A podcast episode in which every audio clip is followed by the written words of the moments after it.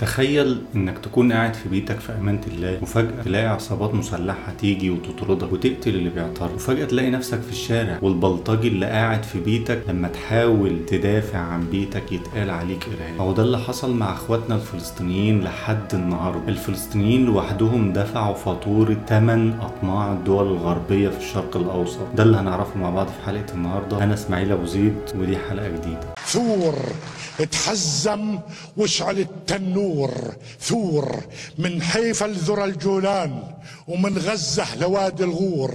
ثور وصلها لعين الشمس ثورة من الجحيم تفور.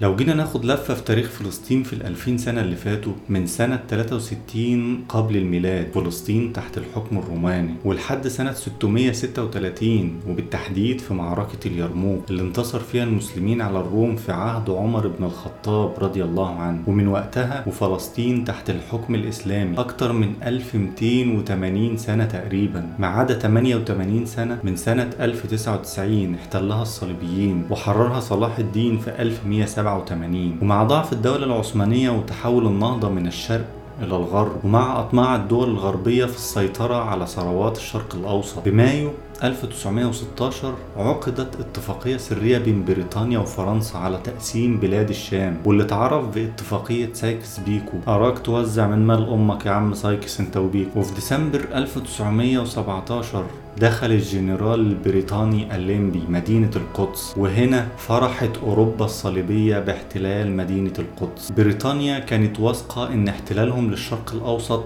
لن يستمر للأبد. لقوا إن استمرارهم ونهبهم لثروات الشرق الأوسط هيستمر بطريقتين. رقم واحد تقسيم المنطقة لكيانات ضعيفة تحكمها حكومات تكون تابعة لهم. رقم اتنين يخلقوا كيان تابع ليهم. يكون بقاؤه ممتد ومعتمد على الدعم الأوروبي. فكان وعد بولفور في 1917 ببناء وطن قومي لليهود في فلسطين. قبل التاريخ ده وتحديدا في 1885 كان عقد أول مؤتمر للحركة الصهيونية في سويسرا بقيادة سيدور هيرتزل زعيم الصهيونية وكان اقترح اسم الدول لبناء وطن ليهم. كان اقترحوا فلسطين والأرجنتين وأوغندا وموزمبيق. شوف يا أخي البجاحة العالم كله بيقسموا فيه براحتهم. وقع الاختيار على فلسطين وده اللي كان سبب في وعد بولفور ليهم. ومنذ اليوم الأول لبريطانيا فلسطين وبدأوا في تنفيذ مخططهم القذر. وفي التوقيت ده كان عدد اليهود الموجودين في فلسطين 3% من أصل السكان وبدأت موجات هجرة اليهود من أوروبا إلى فلسطين المحتلة في الوقت ده. واللي يقولك الفلسطينيين باعوا أرضهم حط صوابعك في عينيه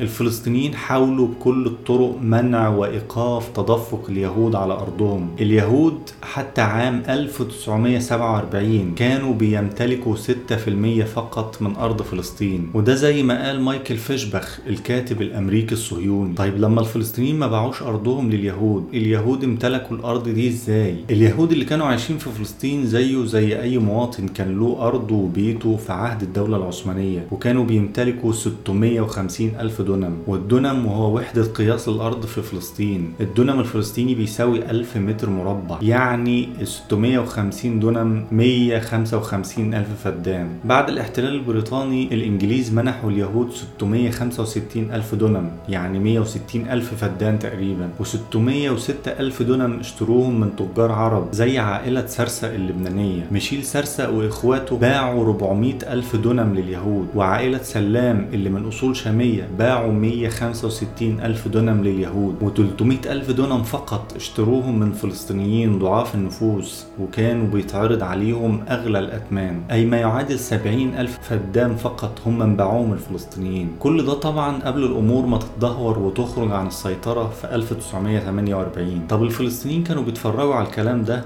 وساكتين؟ لا طبعا. الشعب الفلسطيني سطر ملحمة بكل ما تحمله الكلمة من معنى للدفاع عن أرضه. ولكن المؤامرة كانت أكبر من الدول العربية كلها الضعيفة والمحتلة في الوقت ده. طيب الفلسطينيين عملوا إيه؟ في 1891 قدم وجهاء القدس اعتراض للدولة العثمانية على إيقاف هجرة اليهود إلى بلادهم وتحريم بيع الأرض لهم وتم إصدار قوانين تمنع هجرة اليهود إلى فلسطين وتمنع بيع الأرض ليهم. وبضغوط من أوروبا سمحت لهم الدولة العثمانية بزيارة مقدساتهم. وفي 1920 قامت ثورة النبي موسى بقيادة أمين الحسيني. كانت انتفاضة فلسطينية عظيمة في التوقيت ده. قمعها الإنجليز بكل قوة وحكم على قيادتها بالسجن 20 سنة وتخفف الحكم بعد كده. وفي 1929 قامت ثورة البراق. حصل فيها اشتباكات عنيفة عند حائط البراق واندلعت بعدها الاحتجاجات في كل فلسطين. استشهد فيها 116 فلسطيني وقتل فيها 133 يهودي. قمعت قوات الاحتلال البريطاني الانتفاضة واعتقلت 900 فلسطيني. وأصدرت أحكام بالإعدام على 27